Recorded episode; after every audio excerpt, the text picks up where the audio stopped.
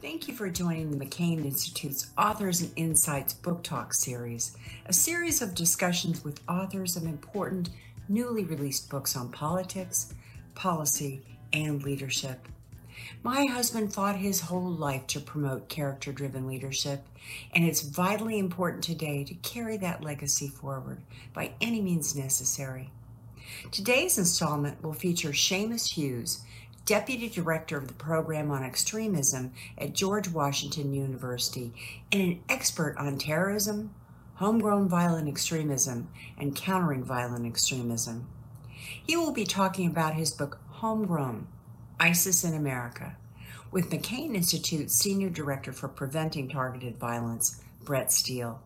This conversation will detail how and why ISIS was able to radicalize and recruit a new generation of jihadist sympathizers in America through the means of social media. Thank you, Seamus, for joining us today. We hope everyone enjoys what will be a very insightful conversation. Good afternoon, and thank you, Cindy, for that great introduction. Welcome, everyone, to another installment of Authors and Insights Book Talk series presented by the McCain Institute for International Leadership. In this series, we interview prominent authors of new books on politics, policy, and leadership to affirm the importance of character driven leadership in today's society. Today, we are joined by Seamus Hughes to talk about his book, Homegrown ISIS in America, where he details the threat ISIS poses in America from firsthand interviews of former American Islamic State members and the law enforcement officials who track them down. Seamus, for as long as I've known you, you've gone out of your way to understand individuals who have radicalized violence. What prompted you to devote your career to studying this product, topic and collaborate on this book. First of all, Brette, thank you so much for having me. I really appreciate it. It's nice to um, talk to an old friend. I also want to thank the McCain Institute for for having me. I had the opportunity to work with Senator McCain when I was a congressional staffer 15 years ago, and he was always a man of character and, and told it like it was. So I always appreciated um, that aspect uh, of him, among other things. Um, so why did I? Why am I drawn to kind of folks who join foreign terrorist organizations? Um, the, the simple fact is because I like a good story, right? Um, what makes a person tick? Um, why does someone go from a seemingly normal life in the middle of America to going to join an Islamic State in Syria and Iraq, or so-called Islamic State? Um, and so I just want to get to that root of it, right? What drives them? Um, terrorism is kind of the the end result, but it's really the the, the build up up to that point is what really interests me. Um, with it also the goal of if you understand it, then maybe you can prevent it, right? So if you can understand what the drivers of these folks are, um, maybe there's some government programs or non-governmental stuff you can kind of throw at it and see if you can get uh, at it so you don't have this other wave of, of ISIS, right? So I don't have to write a book again in five years because I don't like write a book, but also because I don't want to uh, see that happen again. So that sparks my next question.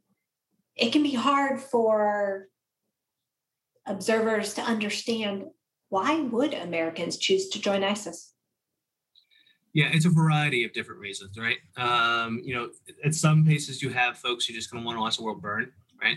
Individuals that are drawn to the violence, they see the beheadings and they want to be part of that and shoot AK-47s and RPGs. Um, but there's something a little bit more nuanced than that for a lot of these folks. Um, it's a sense of belonging. It's a sense of, of trying to be part of something bigger, right? you know, when I started my career um, looking at homegrown terrorism, like I said, 15, 20 years ago, we had about five or six cases a year. Wasn't that many, maybe 10. Um, with ISIS, we had, you know, something north of 80, 90 cases in 2014, and that's a thousand active investigations. So 90 criminal cases, but a thousand active investigations.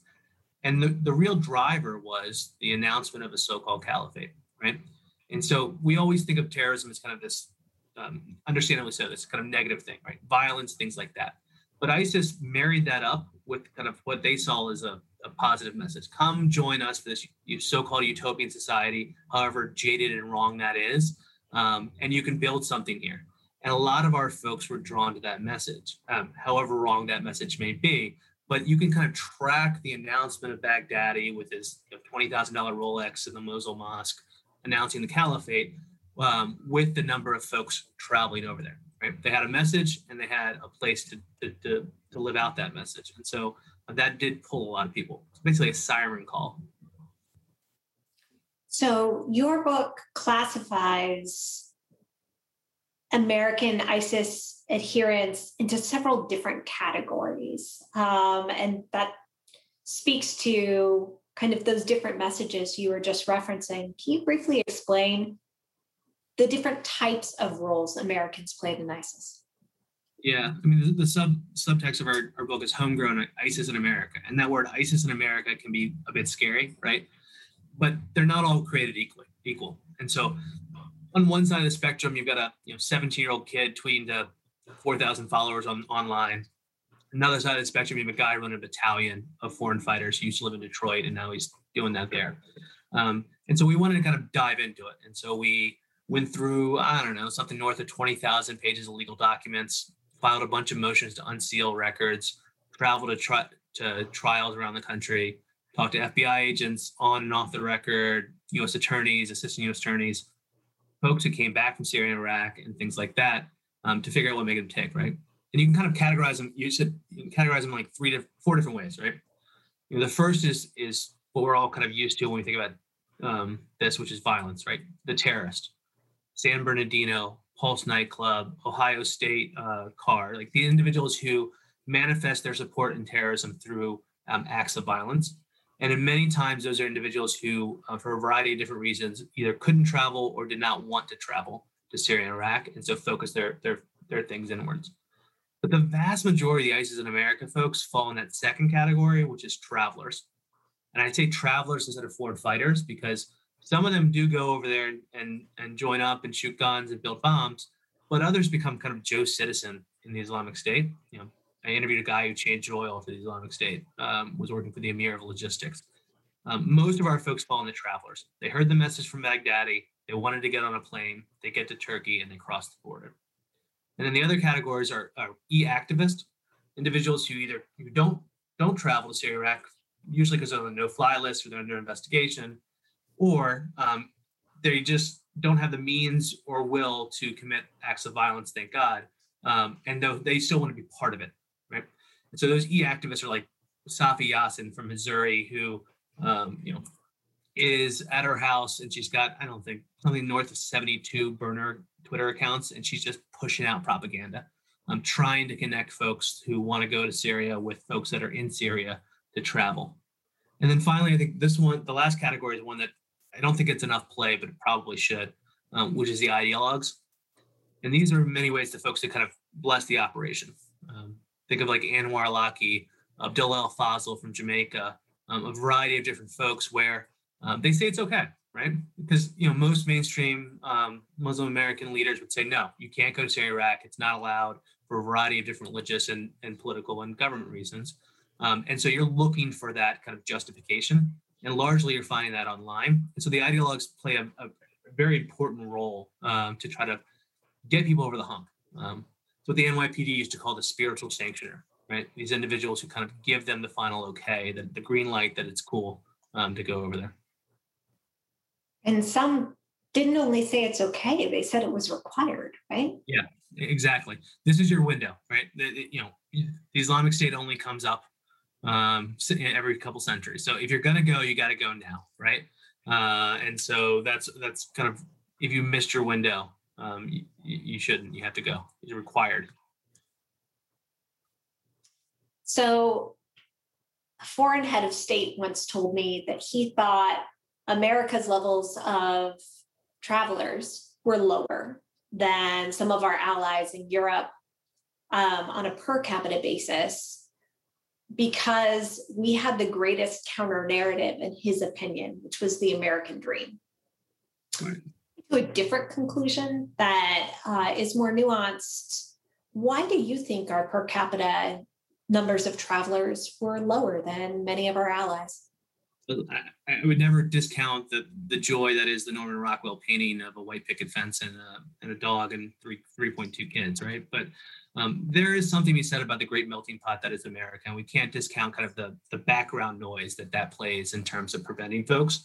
Um, but if you kind of pull back the curtain of folks that traveled to Syria, Iraq, uh, or, or didn't travel to Iraq, or didn't get involved, a um, couple of reasons. Uh, one is, you know, Brette, you and I are more likely to join a terrorist organization if you join with me, right? Uh, if you have a person in your life who agrees with you on that extreme belief, it doesn't seem extreme at that point, and you can kind of hold hands and take the jump over the cliff together. Um, and so, in the U.S. context, you're not talking about groups of seven, eight, nine, tens. You're really talking about ones and twos.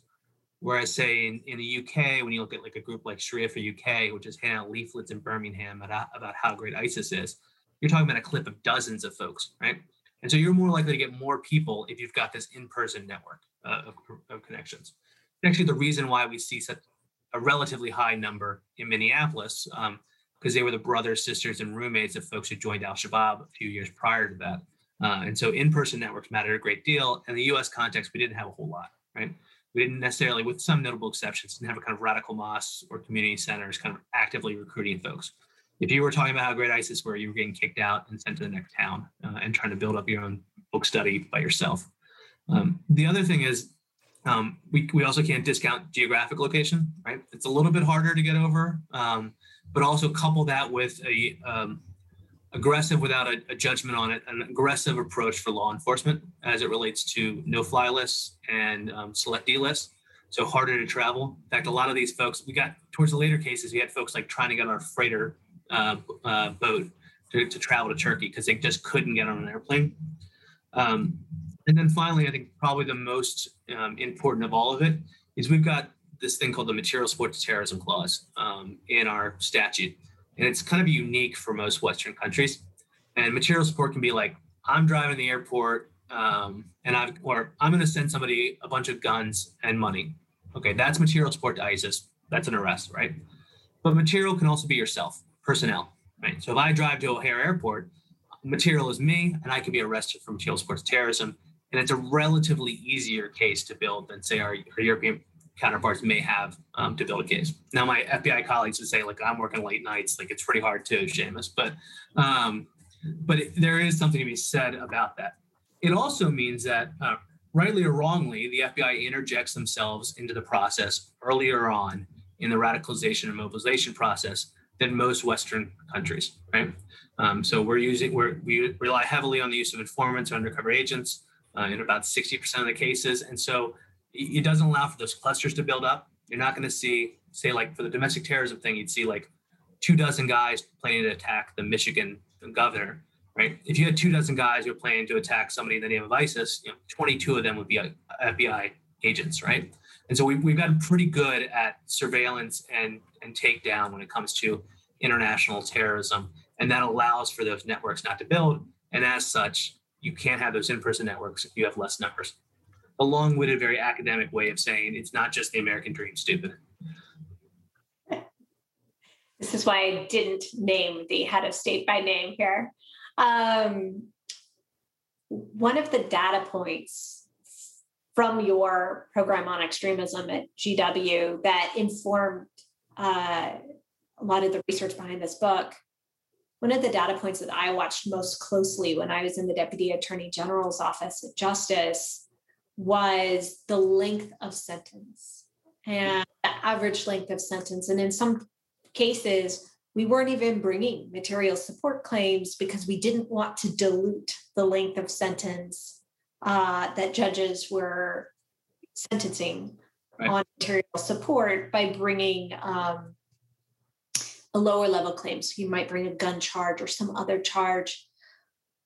And yet these are still uh, individuals engaged in terrorist related activities. So, how might that relatively low sentence length that we're seeing impact risk of recidivism, risk of people committing future attacks once they're released from prison? Yeah, so if you look at the, the data set of uh, something north of 300 folks have been charged with ISIS related activities in the last five years. Um, the average prison sentence is 11.2 years, but it's an average, right? Some people get life, some people get 20 years, and then some people get probation. And the probation folks tend to be kind of the false statement to the FBI, the gun charges, or they flip state's evidence and had something um, to trade. Um, now, the question of, of recidivism um, has been something that's been kind of bullied about and, and, talked about in government and also in academia of like, we should be worried about these guys. In fact, we've arrested something north of eight, 900 people for terrorism charges in the last 20 years. We're coming up to the anniversary of 9 11. The average prison sentence is 11.2 years. You do the math, a lot of these guys are getting out. Um, but here's the asterisk. In many ways, it's been the dog that hasn't bit, right? And if you look at crime statistics and terrorism as a form of crime, crime statistics, there's a higher level of recidivism for other forms of crime than there is terrorism, right? Uh, what usually happens is um, someone stays kind of in their belief system when they go into jail. They're all hanging out in Supermax or Terre Haute with all guys who like ISIS. But a lot of these folks I interview, when they get out, they're kind of done, right? Um, with some notable exceptions. Right? John Georgelas from Texas gets arrested for um, defacing AIPAC's website on behalf of Hamas and then joins um, ISIS and becomes a, a pretty high level guy. Um, but for many, most parts, they're they're the outliers. Um, the other thing to look at when you look at, at comparisons is in Europe, um, it tends to be, or at least there's a good number of folks who are charged with ISIS-related activities who have a criminal record, right? Petty larceny, things like that. In the U.S., when you dive through the numbers, uh, the first crime tends to be terrorism, right? Uh, which is kind of unique in, in its in its way. Um, and so, sure, we should be worried about prison radicalization, and sure, we should be worried about recidivism. Um, but it probably, if I'm racking and stacking, it's, it's probably lower on the totem pole than, than that. One last thing to note, which I think would raise concerns, is you know, as we're interviewing FBI folks around the country, um, a lot of them would say, I put this guy away for five years. He's getting out, and like Seamus, I'm terrified of him. Like he's he's bad news, right? Um, but I also know I can't open an investigation for him. So even though you're convicted for terrorism, the, the predicate of once you get out of jail does not kind of remain with you for the rest of your life, right? And so you're not running surveillance for 24 hours, seven days a week on some guy who walks out of jail for material support terrorism because you haven't re- reached a threshold for DOJ's kind of um, domestic investigations oversight guide to be able to do that. And so what's going to come to head is if someone commits an attack, right? If someone comes out of jail commits an attack, the first thing Congress is going to say, and I think you know Senator McCain and my old boss Lieberman would do the same thing. Is like, come on, common sense. This guy was a terrorist. He came out. He committed a terrorist act. Why weren't you watching them? And if you pull back the nuances, like, well, the system of, of, of checks and balances we have on privacy, civil liberties doesn't allow for us to do so. And so, in, barring you deciding you want to change the goalpost on that, this is kind of the, the, the status that we're going to have to deal with. Well, one thing we are seeing with sentences now is a much longer uh, probation period post sentence. Uh, often yeah. years, right? Yeah, it's, it, probation is is a mess, right? Uh, when you look at, at sentencing around the country. So um, the the U.S. Sentencing Commission will recommend 20 years for material sports terrorism, right? Kind of a standard, like. But there's not a lot of recommendations on probation. So you'll see like an individual get two years of probation. Um, you'll see an individual get 10 years of probation, and then I've seen quite a number who get lifetime supervision, right? And, and when you read the transcripts and talk to the judges, they'll say, "Well, I, we don't have a de-radicalization program in prison. I don't have any programs for him for safety nets when he gets out, and so I don't want to take a chance. Right? And there are second and third order effects to that. Um, one is some level of uniformity, you know, parity and fairness is probably good for our criminal justice system. But but the other thing um, is there is you know I talked to a guy who um, uh, wanted to, to spend some time in ISIS, wanted to get wanted to join ISIS, didn't work out, and he got arrested for ISIS related activities. He got out and his probation was um, you know supervised release all of those things but he also couldn't use his phone. He couldn't download new apps for his life. So um, here's a guy who couldn't ride the bus during covid because you needed to have a bus pass on your phone and then like kind of ridiculous stuff like he wanted to go date he couldn't he got in trouble actually he got tripped up by the judge because he downloaded the tinder app to go on a date and that caused a, a confluence of different and awkward detention hearings about whether he should go back to jail for for that uh, effect. So we haven't figured out the kind of uniform approach to it. So now we've talked about why people join, what they do when they join, um, and sentencing and release, but a lot of the work you and I did together is how do we prevent people from joining these movements to begin with? Um, and I am confident that the United States attorneys I used to work with would be delighted to hear your conclusion that prevention programs work best when built from the bottom up by committed partners. So, but your book also had some critiques of the history of kind of counter, countering violent extremism programs in this country.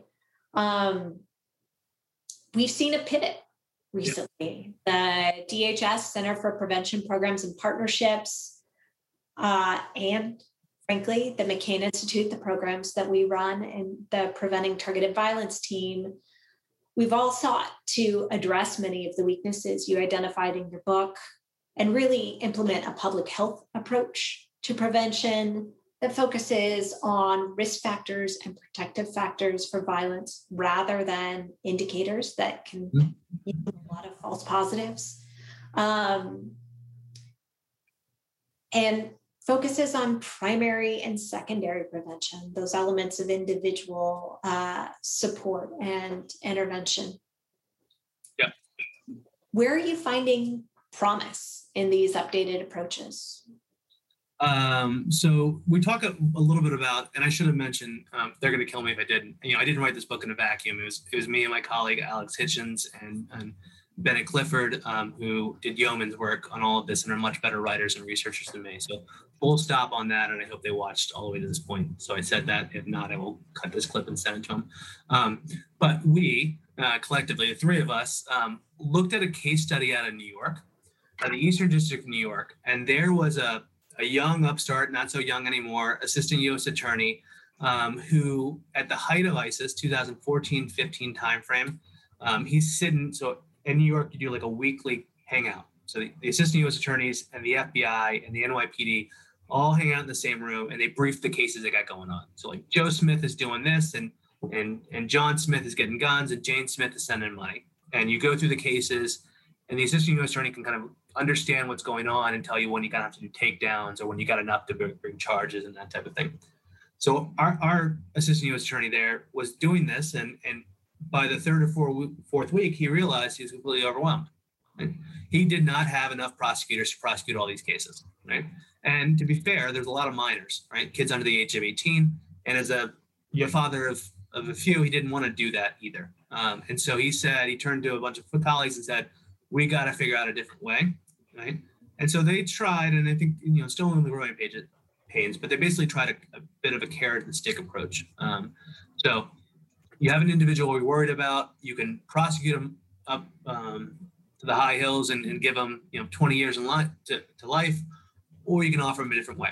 Right? Try this different approach. Meet with a mental health professional, a social worker, a mentor, a religious leader, whatever you need that makes you not you, or at least your extreme beliefs. Um, let's try that. And if it works out, great. And if it doesn't, I'll tell the judge you tried, right? Um, and and they also had kind of non um, coercive means too, right? Just general cases of, of using formers on that. And that was a reflection of, again, of, of frustration. Um, and I think sometimes the best ideas come out of frustration, right? When you just kind of throw up your hands and say, like, the current approach doesn't work. Let's throw it all on the wall and see what sticks and, and things like that. And my concern with, with countervailing extremism, kind of the history of countervailing extremism, is nobody had the political will to let mistakes happen in a regular clip, right? Um, you're trying, you're, you're looking for a 20% success rate, 30% on a good day, right? And so, but you got to be willing to have that 80 or 90 or 70% failure rate. And I'm not sure either the, the political class or even congressional authorizer appropriators were willing to let CV have that kind of um, stumbles uh, on that. The other thing they didn't weren't, weren't willing to have was uh, money and personnel, right? I mean, would they? I remember kind of sitting probably with you at you know Capitol Hill asking, although we couldn't really ask, we weren't allowed to, but like winking and nodding that we needed money, right? Implying. Um, right. Very nicely mentioning that it's me and three of my friends at the NCTC that are taking on the entire breadth of the National Counterterrorism Center's approach to countering extremism, and it was you also working forensic science at the same time, right? So that's not a, a that is not a national strategy. There was a national strategy, but not a national effort uh, behind it. And so um, that's always been the problem with, with countering extremism is is it's a flash in the pan for policymakers and the public and the media, and then it isn't. And when it isn't, everyone kind of forgets about it. And when it isn't, there's not a built-in advocacy, right? On the right, they'll say you're kind of you're you're hugging a terrorist, you're being too soft on terrorism. Like, why are you doing special programs for people who want to kill us? And on the left, they'll say, listen, this is government overreach, you're policing thought, you're touching on establishment clause and First Amendment issues. Like, get the hell out of here, government, right? And in the middle, you got like a few of us are like, listen, I don't want to talk to another 16 year old kid about how he's going to go to jail for 20 more years. So, like, you got to give me some other options. Um, and that's a very nuanced and hard conversation to try to convince and get on a bumper sticker and, and get through 280 characters of a tweet. Um, and so there is not kind of folks that are saying, yeah, we're all in. We're going to take on both the left and the right or the both extremes on this thing, and we're going to really push this through. Oh, and by the way, you, you told me you're going to fail 70% of the time. I'm, I'm 100% in, right? No one's going to take that bet if you're trying to get elected every two years in Congress. And so um, this is a very long-winded thing to say. I'm going to circle back for a second. You're absolutely right. Government should, the federal government should act as kind of the quality control check it. Let me ask you some questions like, has this worked in Minneapolis or Charleston or things like that? And if it has, how they do it? Can you talk? Can you connect me with a guy? And and the locals should have to, to push it because if the locals push it, they own it and they're kind of all into it. And there's a reason why that assistant U.S. attorney in New York kept pushing cases there because he was a true believer. And you need true believers in countering extremism to actually get anything done. And barring any true believers, it's not going to happen, right? finally, I'll mention another true believer, like uh, uh, the U.S. Attorney, former U.S. Attorney in Minneapolis, Andy Luger. When the White House announced a, a countering extremism strategy, and they picked three pilot cities: uh, Minneapolis, Boston, and L.A. We had a White House summit. We had fancy balloons. Everyone's very excited, right? Um, and then Andy raised his hand at some point and said, "Well, you have a national strategy. Are you going to have any money behind it?" And the Obama administration, even the Trump administration, kind of hemmed and hawed and said like, no, no, we haven't gotten that far. We haven't asked for Congress for anything. And Andy said to hell with that. He rolled up his sleeves and talked to a bunch of foundations and found the money within Minneapolis to try to do kind of a, uh, at least a, a good pilot program on that. But that's because the locals bought in, right? Because they said, to hell with the federal government on this. We're going to figure out a way um, to do that. I think they're they're channeling their inner um, John McCain on these type of things, which is like it's I want to do it. I know it's right, and I'll figure out how to uh, the the consequences behind it. And it was frequently the youth, as you mentioned. That's when I would get the calls from United States attorneys saying, "I can't charge this 15 year old who's on the spectrum. Give me an alternative." Yeah. Um, and I got those calls multiple times a week. Nobody wants to do that, right? I mean, listen, if you're an FBI agent, you you don't want to read a diary of a 13 year old kid till they turn 18. Um, like you don't want to hit a FISA up on them for five years and have to re-up it every 90 days. One, that's a waste of resources, and two, that's a questionable use of government uh, authority uh, when there's there should be other ways. Now, the, the issue becomes how do we incentivize that, right? And so, how do we incentivize that not only within DOJ but also the bureau and other places to say, you know, you don't make your chops just on arresting the Najibullah Zazis of the world who've got pipe bombs in New York you also get your chops by closing a case by non-law enforcement means for a 13-year-old kid from Florida who's talking about how great Abdullah al-Faisal is, right? And if we can figure out a way to incentivize that process, I think we may be better off.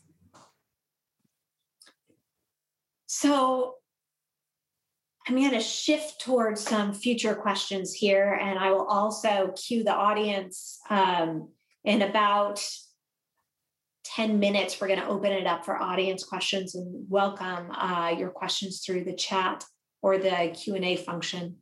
Um, what terrorist group do you think will be the next big threat for international terrorism here in the United States? And two part question Do you think the Taliban uh, could be a significant threat to watch uh, as the US withdraws from Afghanistan? I mean, the, the concern with, with Afghanistan is the vacuum, right? And, and um, things like um, ISIS builds up in a vacuum. Um, if you look at the domestic plotting in the U.S., we had like 38 plots that happened in the U.S. at a two-year time frame, and about 40% of them were connected to or had a touch point with folks, six guys, men and women in Raqqa, who were systematically reaching out to Americans to commit attacks, right?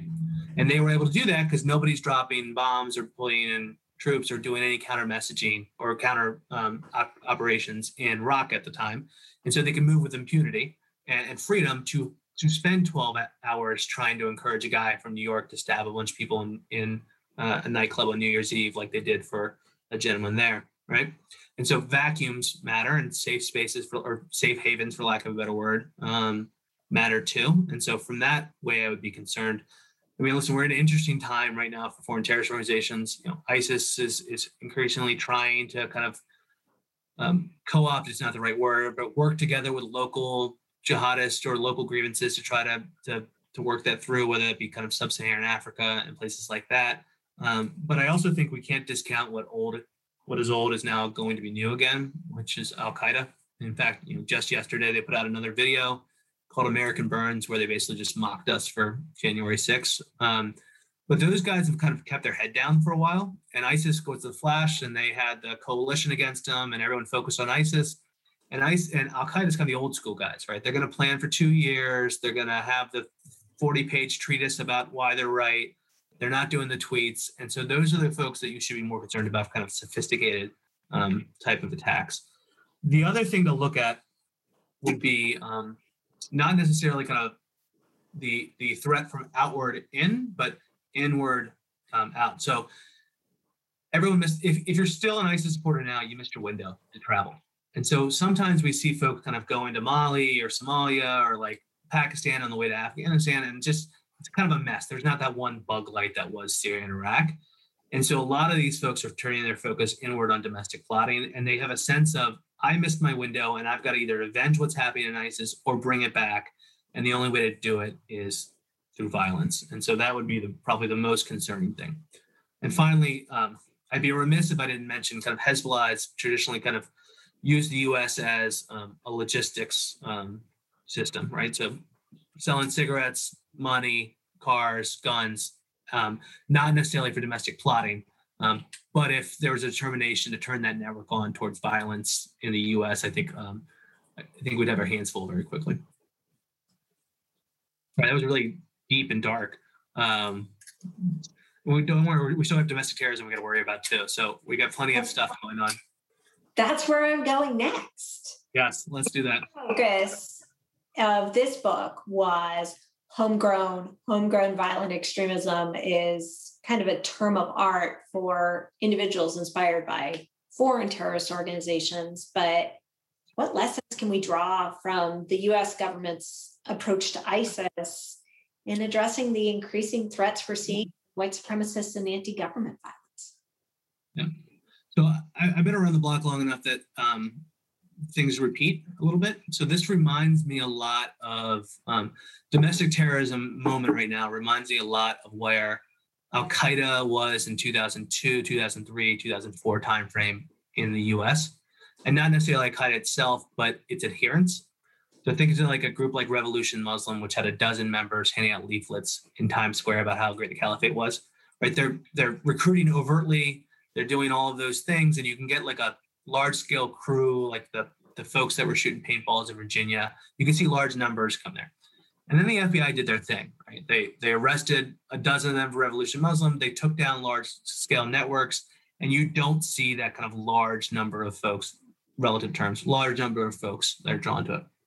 In the domestic terrorism context, you've got two things happening, which is you still got the inspired folks, and what we have for ISIS, right? The inspired folks, they, they hear the message, they want to commit violence, but you still also have these organizations. And we saw those organizations play out on January 6th, whether it be the Oath Keepers with their stack formation going up the Capitol, or the Proud Boys with their three dozen folks who've been arrested so far, or the three percenters, or even QAnon now, right? Which I don't think we can argue is an organization, but it's still damn sure an ideology or a movement, right?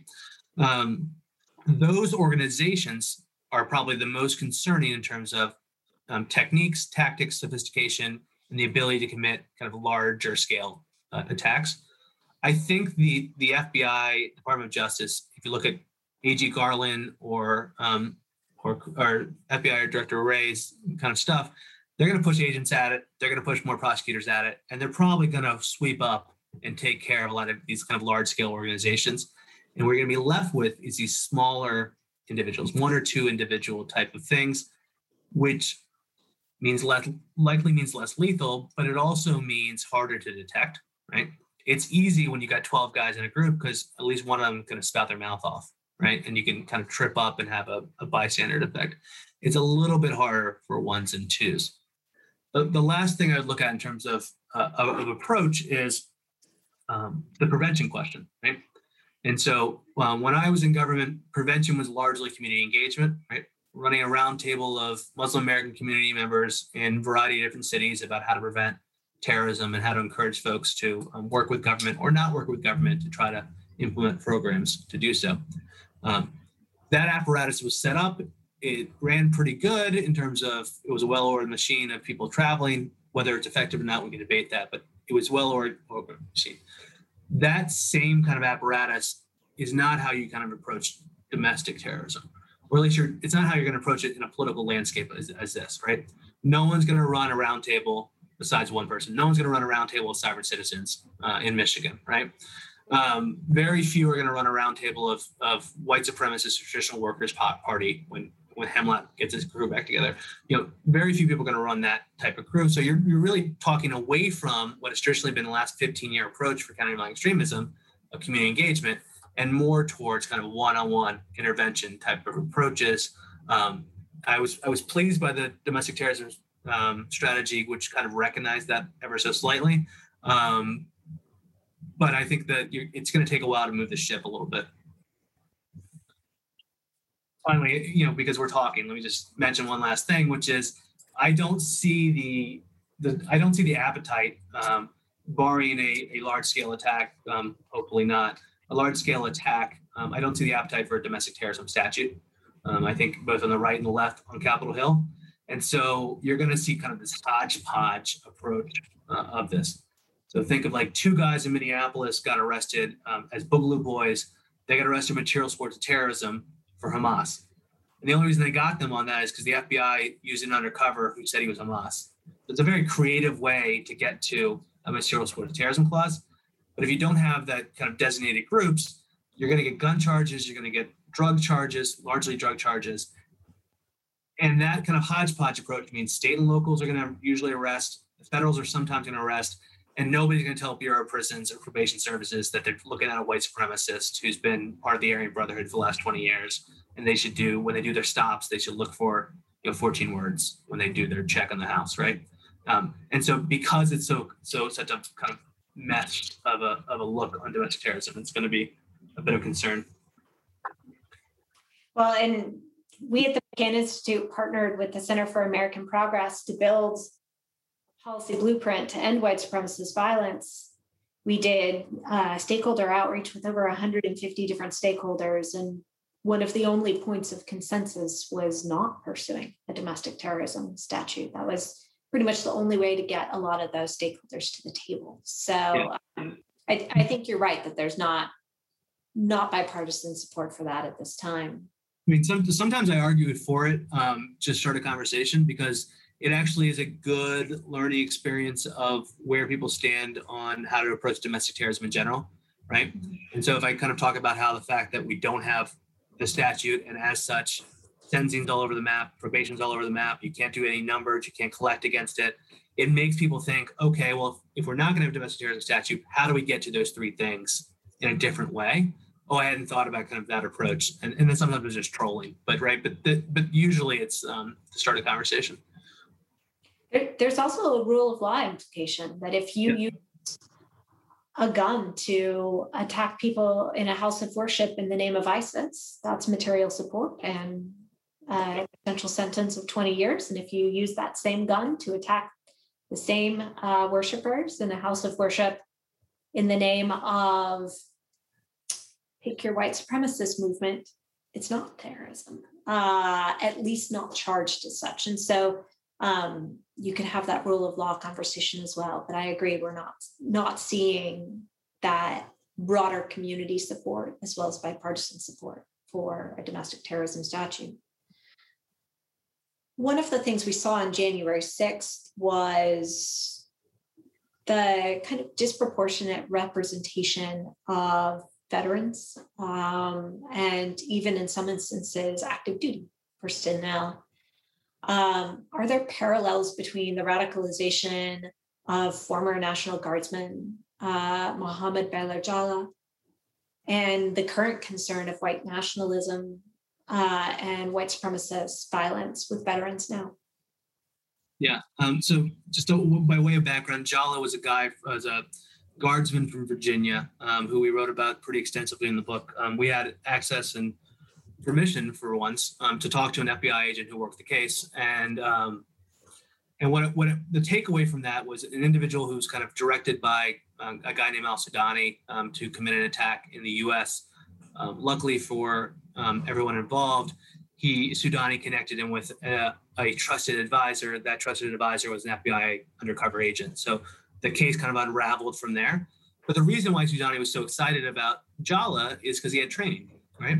And I think that's also how we look at domestic terrorism. If you look at January 6th, um, the individuals who were drawn to, who had a military background or active duty, tended to be drawn to groups like Oath Keepers and Proud Boys and took an outsized role in those organizations um, because they're actively recruited in it in many ways, right?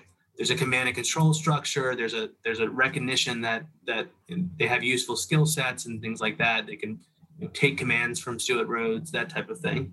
And so you so kind of a push and pull.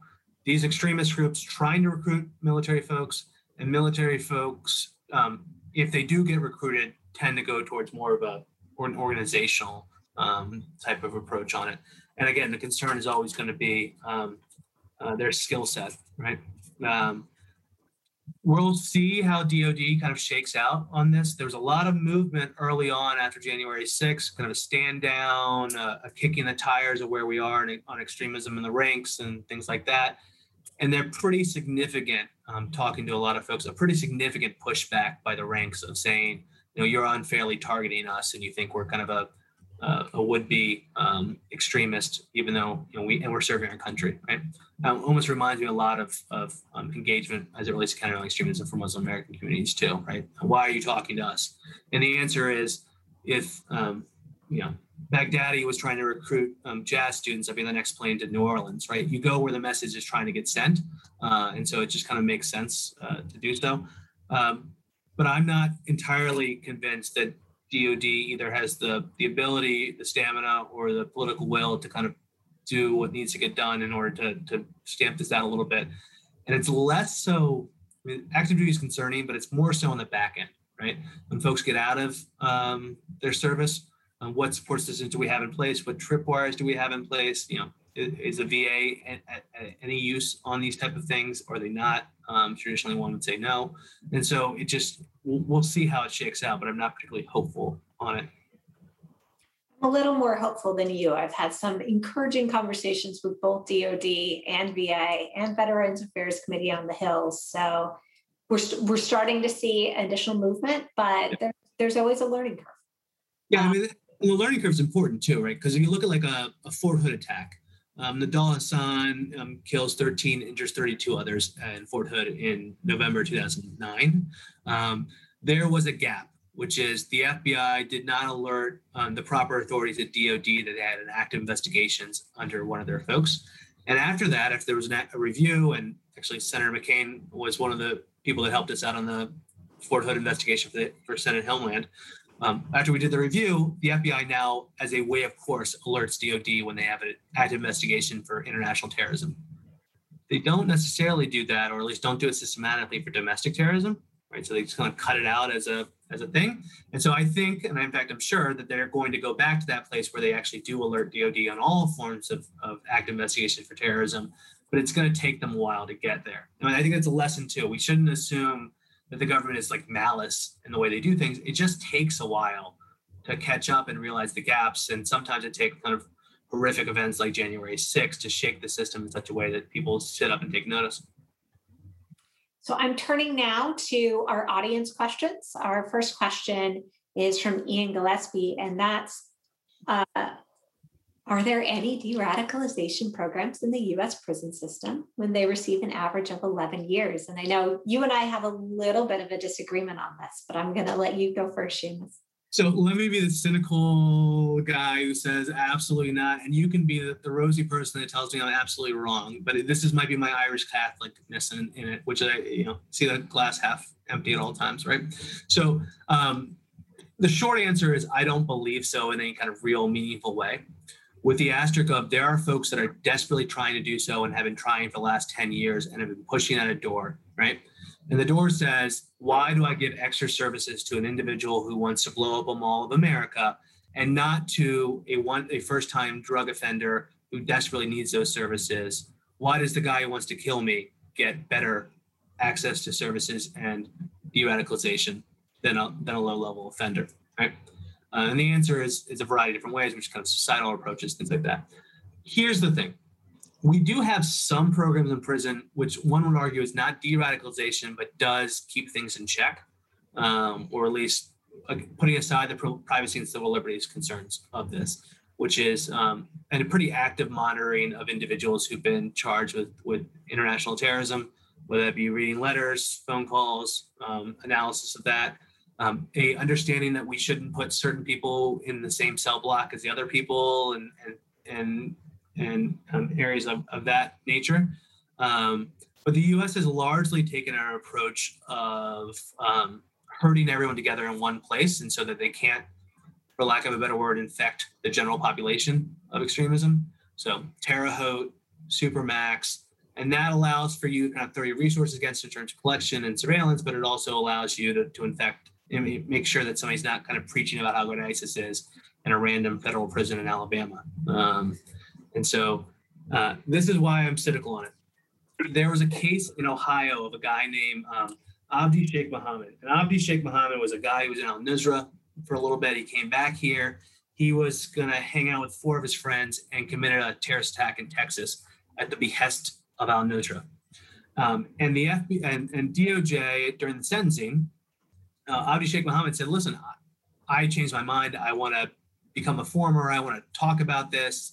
Um, and I think I'm happy to go through any de radicalization program you want us to do. Um, I am all in if it helps me shave off some time in jail. Um, and DOJ was forced, because um, the judge forced him to say on the record, there is no formalized de radicalization program in jail, right? Which tells me that there is probably de radicalization programs in jail, but happening at the local level and not really kind of a, at a federal level at a real clip. Now, Brette, tell me why I'm wrong, because I know I'm wrong. I trust you on this. So, no, you are right that there's no de radicalization program. Uh, as described, what the Bureau of Prisons would tell you uh, is they have done extensive research on all of the programs overseas that are actually evidence informed. Um, looking at what's actually working. And a lot of what's working is job skills training, life skills counseling, cognitive behavioral therapy, um, cognitive beha- or life skills counseling in the context of um, kind of as informed by religious practice as well. Uh, and all of those programs are available in US prisons. They're just not specifically tailored to radicalization to violence or disengagement um, from terrorist systems. So that that's the nuance. You're right. No de-radicalization program. However, um, there are uh, there are certain services out there that have been evidence based uh, internationally. So, so this reminds me a little bit about when we were doing invest um, research for the book. Um, so in Minneapolis, like I said, things come out of frustration, right? Um, and whether it be the assistant U.S. attorney in New York who's running a de-radicalization program or disengagement program, or in Minneapolis, there was a judge, Judge Davis, who had seen every Al Shabaab case that came through, two dozen of them, was seeing a dozen ISIS cases, and he was looking at it. He's like, I don't want to, I don't want to put these guys away for 40 years. Like, what do I do? What programs do I have available? And damned if he didn't get on a plane to go to Germany and kick the tires on a few programs, right? Because this is a guy who desperately wanted to figure out a different way. And to be fair, he had seen enough cases he didn't scare easily. right? And there's something to be said about seeing enough cases. It's the reason why New York, no one's going to call New York soft on terrorists. And so they can try disengagement, de-radicalization, because they don't scare so easily on this. It's not kind of an outlier. And there's something to be said about the, the regularity, regularity of these cases coming through allows you to try to be creative on things. So we've got two more questions in the queue here. Has your research given you any insight into funding schemes that are supplying both foreign terrorist organizations and domestic organizations with money and resources? Uh, and then, kind of further into that question, are they connected with any large Black market groups? Um, so I'll let you tackle that one. Let's take them one by one. For the for the ISIS cases, um, you're not talking about large scales of money, uh, and so what usually happens is money left U.S. to ISIS. So individuals would send money to like a gentleman like Al Sudani, who was a member of um, the Legion, which was recruiting Americans, and they'd send like two hundred fifty dollars or five hundred dollars through largely through PayPal. Uh, I'm sorry, um, Western Union, right? The only instance I could think of, actually, I know the only instance that's publicly available of ISIS sending money to the U.S. would be a guy named Mohammed Elshinawy from um, Maryland who got $8,700 from ISIS with the plan to behead um, um, a, woman named Pam Geller. Um, they, they directed her to do so. Um, but very seldom did ISIS send money in. And mostly folks basically um, either maxed out their credit cards or a good number of them took out student loan, um, did a little student loan fraud, and then would buy tickets from there. Every once in a while you have an outlier case like there's a case out of new york of a woman who basically maxed out her credit cards took out a line of credit and sent hundreds of thousands of dollars to isis um, but but really not um, anything of real um, substance. Um, for the domestic terrorism or the domestic extremism cases um, you know bitcoin is clearly something that they, they rely on heavily because it plays into a larger narrative about conspiracy and, and, and government and currency and things like that. Um, but it's largely kind of self-funded is not the right crowd-funded is probably the best way right? Um, set up kind of accounts to do so uh, and, and, do it. Um, but again you're not really talking about expensive things.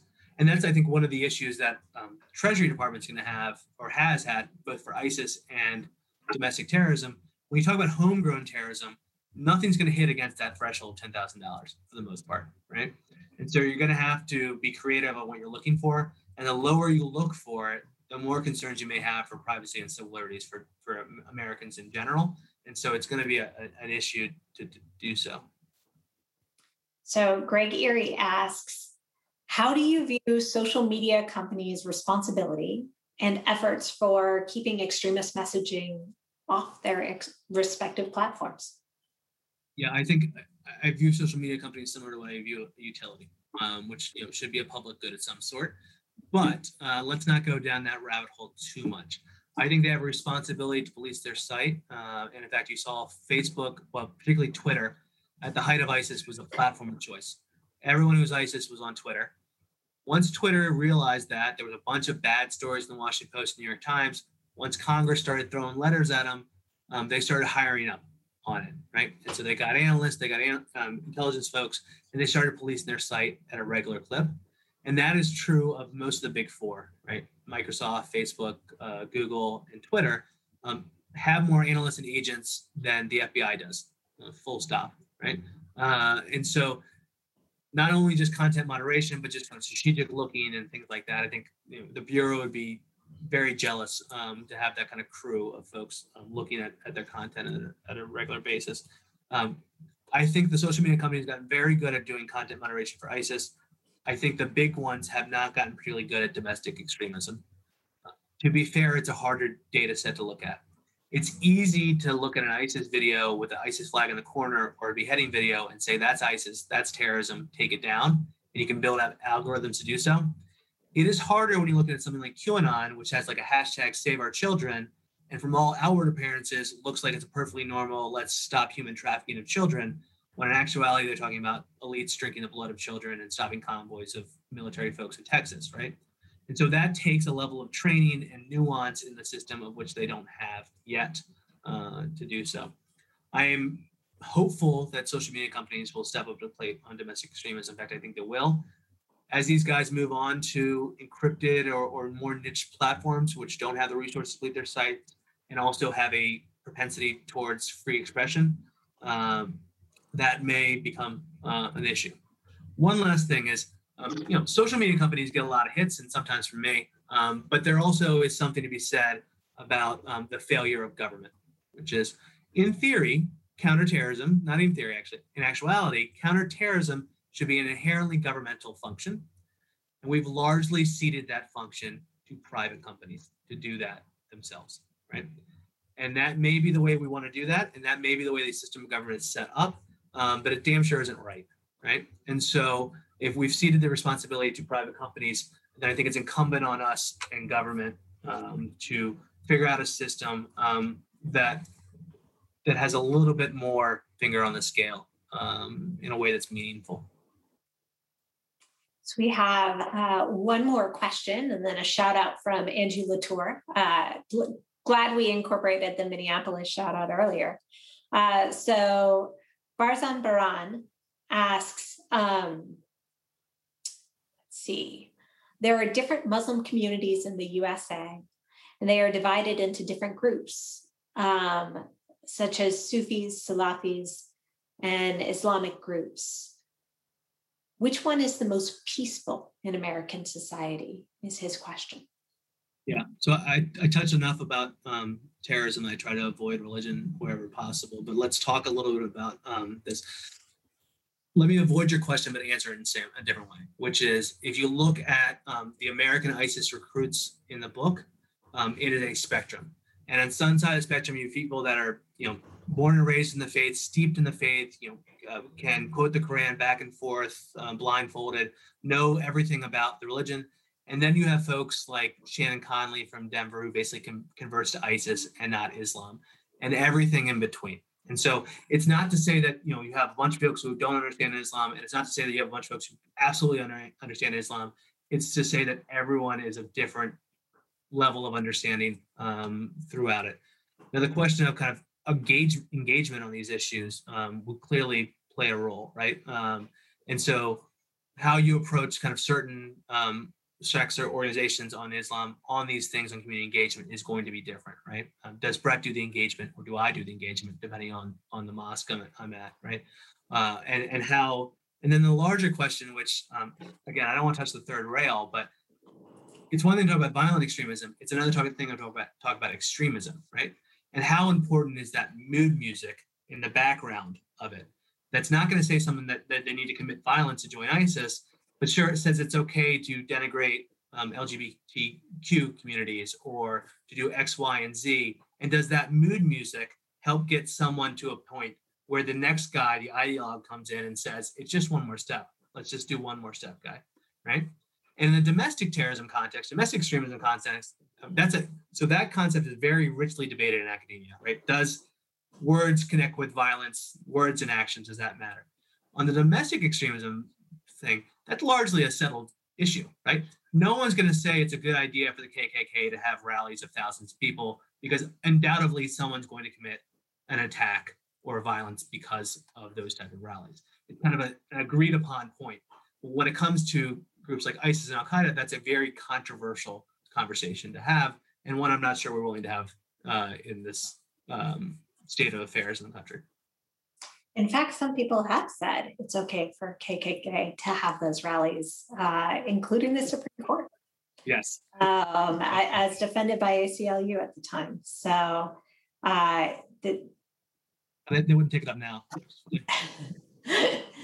that goes to freedom of speech in this country yeah. And the fact that your ideas are protected. It's the violence uh, on behalf of those ideas. It's I mean, it's, it's, it's really the question of, um, I mean, this is another question about de-radicalization versus disengagement, right? The U.S. government's role should probably be on disengagement, right? Disengaging from violence. It should not necessarily be on de-radicalization, um, de-radicalizing from extremist beliefs and thoughts, right?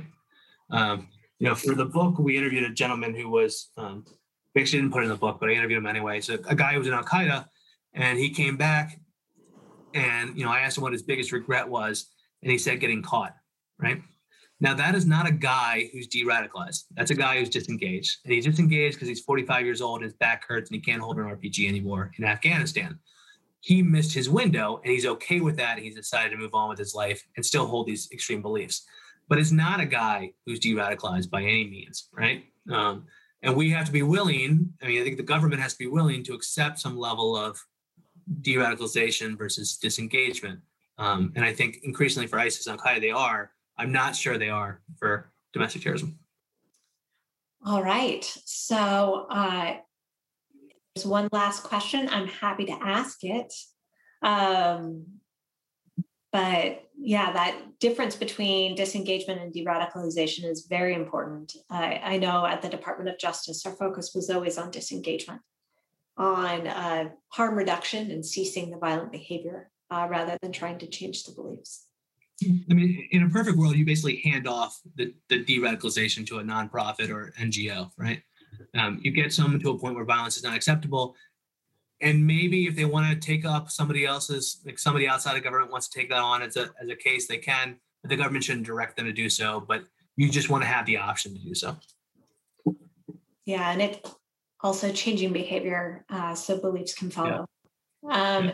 So Thank you, Seamus, so much uh, for joining us in our discussion today. And thank you to the audience for tuning in and for your excellent questions.